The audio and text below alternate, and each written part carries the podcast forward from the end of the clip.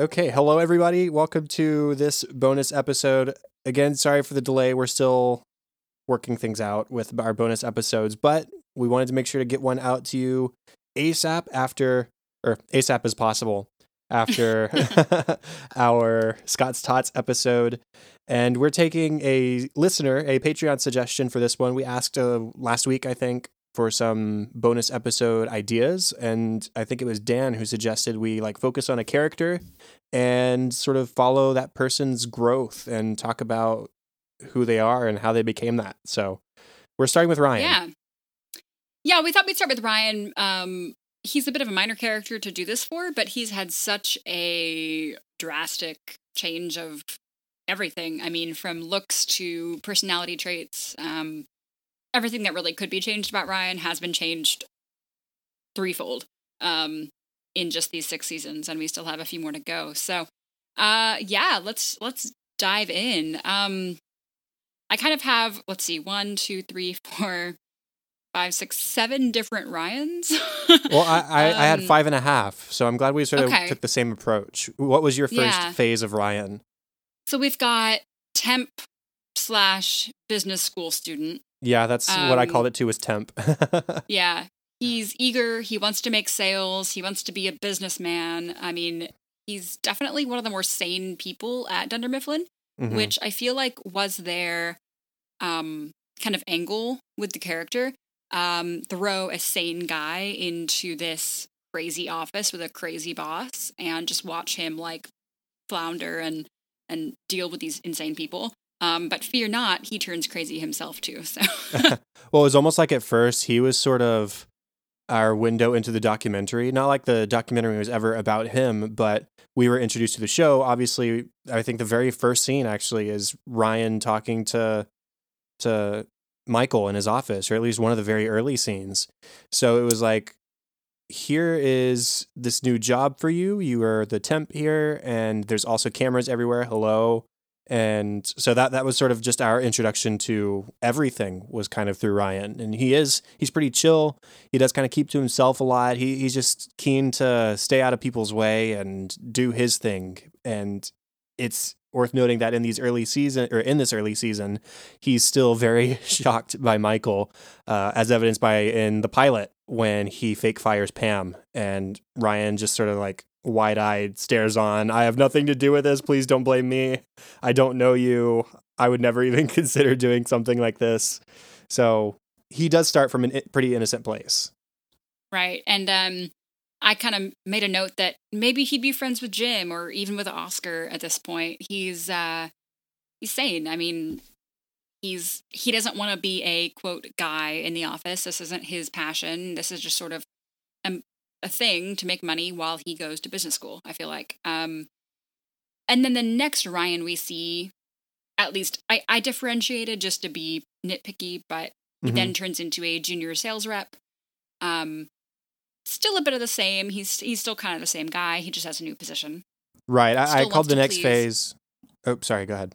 Oh no no he he he still wants to please. That's it. Uh, I, I called the next phase uh, again, same as you. Basically, he's an employee now, like an official, not temp. Um, Yeah. And I also sort of side captioned this as the initial Kelly phase, even though that really Mm. starts towards the end of season two in the episode Vi- Valentine's Day when he says, "I hooked up with her on February 13th."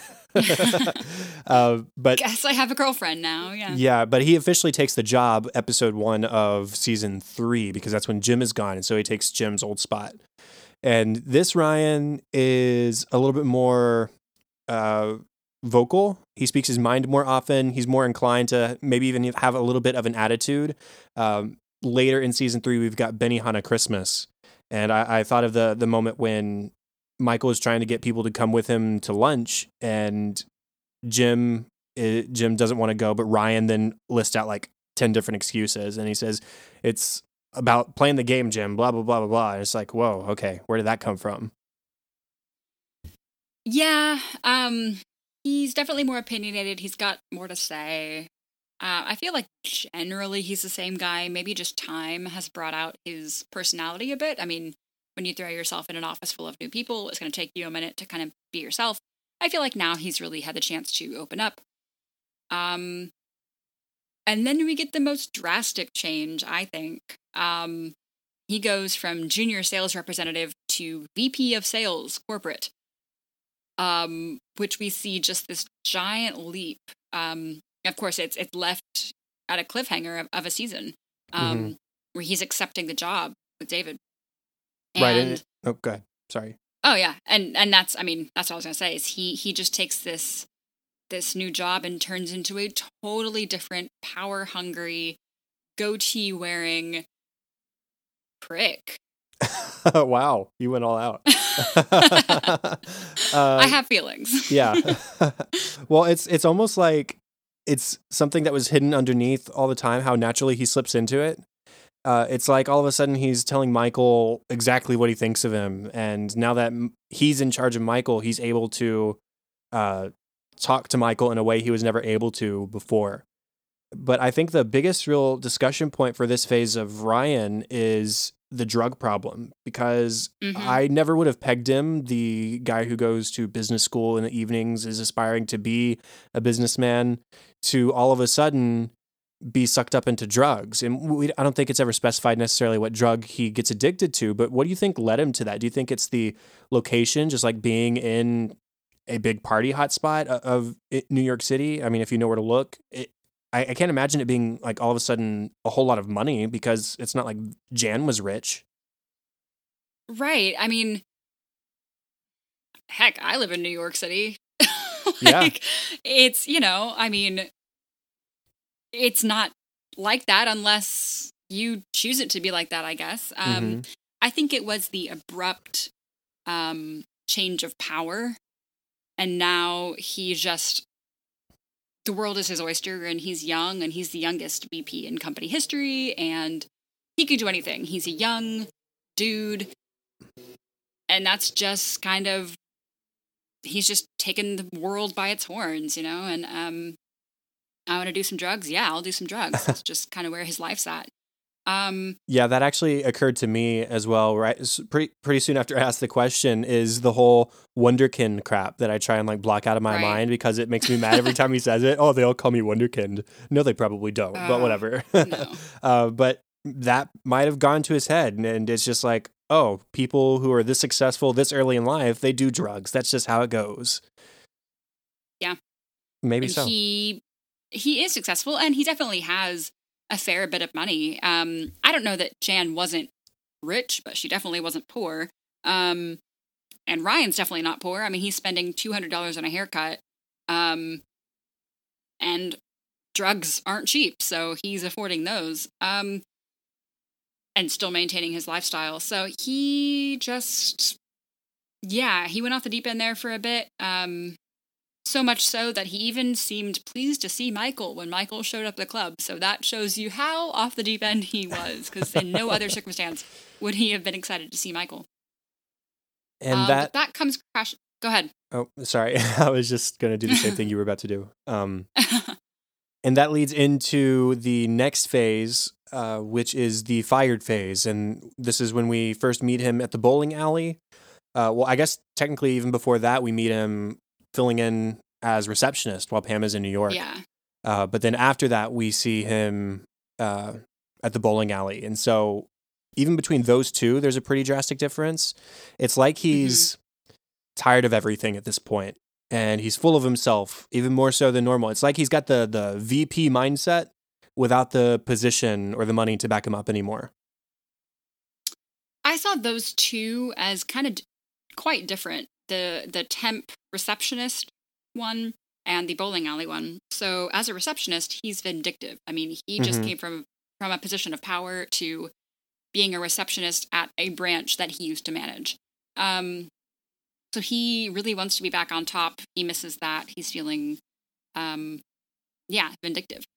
And then as a bowling uh, as a bowling alley employee, he seems to have lost all of his work ethic. I mean, he was at the very top of his good attributes, of which there weren't a ton, a hard worker before. And now he's not all of a sudden. I mean, he seems to be trying to control the little things in his life because he can't control the big things at this point. He's just so far gone um, that he's just, I mean, down to the hair, he's the opposite of what he was six months previous or, or whatever the timeline was. Right. Um, I don't think I have anything to add to that. um, and that leads into sort of the current Ryan, uh, which is the hipster Ryan, as we've sort of lovingly referred to him. And so that's sort of like the tail end of season five, starting maybe a little bit with the my. Well, I guess it's sort of the same. Uh, the when Michael Scott Paper Company, starting with Dream Team, when we see him with the blonde hair at the bowling alley, and that sort of evolves into full on hipster where he's like super into technology and he's wearing the hipster clothing and the hipster glasses and he's like too cool for school. And it it's it's a weird phase. Again just seeing how just a couple seasons ago he was vp of a major corporation and now he's like i don't know wearing well, flannel. I don't know if he ever wears straight flannel, but I mean, he seems like the kind of guy who would. Right, but totally non-ironically, you know, or totally ironically rather. Um, I I tried to peg down where this hipster phase came from, whether it's because New York turned him into this pretentious um, guy who totes a camera and wears fedoras and he won't tell you where he bought them from, or you know, because I can imagine that that would be the case. Um, New York can turn people kind of pretentious. Uh, sorry, any New Yorkers listening. Um, or if he just needed to be interesting and keep himself relevant and um, kind of be the center of attention. And, and here's another thing to to make people, I don't know, pay attention to me. Um, maybe it is kind of a cry for attention because, again, he's fallen from grace. He's fallen from his position of power and now he's just kind of scrambling for i don't know and anything to really uh, keep him relevant mm-hmm. so he mm-hmm. goes to this like hipster facade i sort of think of this as the final version of ryan though he does have a little bit of growth a little bit later um, involving kelly because remember at the end of season eight is when kelly starts dating ravi and so things with her and Ryan are over and he's jealous and it's weird because Ryan never cared so much about Kelly before she started dating Ravi and now he's like trying to win her back and when she leaves at the beginning of season 9 he follows her and then when they both come back they hook up at the wedding. It's just strange to see him actively pursue her all of a sudden well, we did see him get weird when Kelly dated Darryl. A little bit. Um, yeah. So he's, I mean, not as weird as, as with Ravi, but he's never done well. In fact, I, I wrote this in my notes. Um, he's the kind of guy I could imagine not being monogamous, but expecting his girlfriend to be monogamous. Um, mm-hmm. He would, I feel like, date any other woman except for Kelly had the opportunity presented itself, but it never did. Um, but didn't do well when Kelly dated other people. So he's very jealous. Um, and yeah, I mean, he kind of treats Kelly as like his belonging, but it's a purely convenient relationship for him. Um, did you have any other growth moments or story points you wanted to point out for Ryan? Um, I don't think so. I think we hit a good number of them. There's one thing I wanted to say that sort of is unrelated, but I meant to mention it in the Scott's Tots episode, and now I need somebody to remind me to mention it in the next episode. Uh, because in the episode, two episodes ago, we did, um, it was shareholder meeting when, when Jim makes an example of Ryan, right? Mm-hmm. Jim does the same thing that Michael did in business school to put Ryan in his place. Like that occurred to me while we were recording, and I was like, "Oh, okay." Uh, when Jim moved Ryan to the storage closet, that's the same uh-huh. thing that Michael did at the end of business school to put Ryan in his place. Remember, that's when he moved him to the annex with Kelly. Oh, to the annex. Yeah, I didn't think about that. Yeah. So Jim huh. is now mimicking, well, maybe not mimicking, but he's making the same management decisions that Michael is inadvertently. Uh, and when Michael does it, he says, uh, "A manager doesn't fire; he hires and inspires." And so, yeah, I, I just thought that was worth mentioning. I thought of it while we were recording the other day, and then I forgot to mention it. And then I was like, okay, I got to mention it next time. And then I didn't mention it next time. And so since we're talking about Ryan, I just wanted to say, pretty interesting that Jim does the same thing that Michael did as punishment for Ryan. We've seen, I mean, this is not about Jim, but we've seen Jim become more and more like Michael as he holds this manager title. So mm-hmm. yeah, that that makes sense. Okay, well, I think that wraps up this discussion. If you guys liked this, uh, we definitely like to do more. Uh, we are not necessarily waiting for character arcs to wrap up. Ryan certainly hasn't, as far as where we are positioned in the actual show. Uh, but if you like these, just give us clues on who you would like to hear us talk about more specifically, and hopefully we'll cover everybody eventually. But just let us know yeah. who you'd like to hear. And do reach out still if you have any additional bonus episode ideas or even main episode ideas. Um, anything you want us to talk about or answer questions or anything really. Um, you know where to find us. Yeah, and games are fine too. We just don't want to make our bonus content exclusively games. I think that's sort of shortchanging you guys. So uh, definitely help us make it more discussion oriented, but an occasional game that works for me too because they're fun. I like games. well, that's it, everybody. Well, thanks for listening, guys. Go ahead.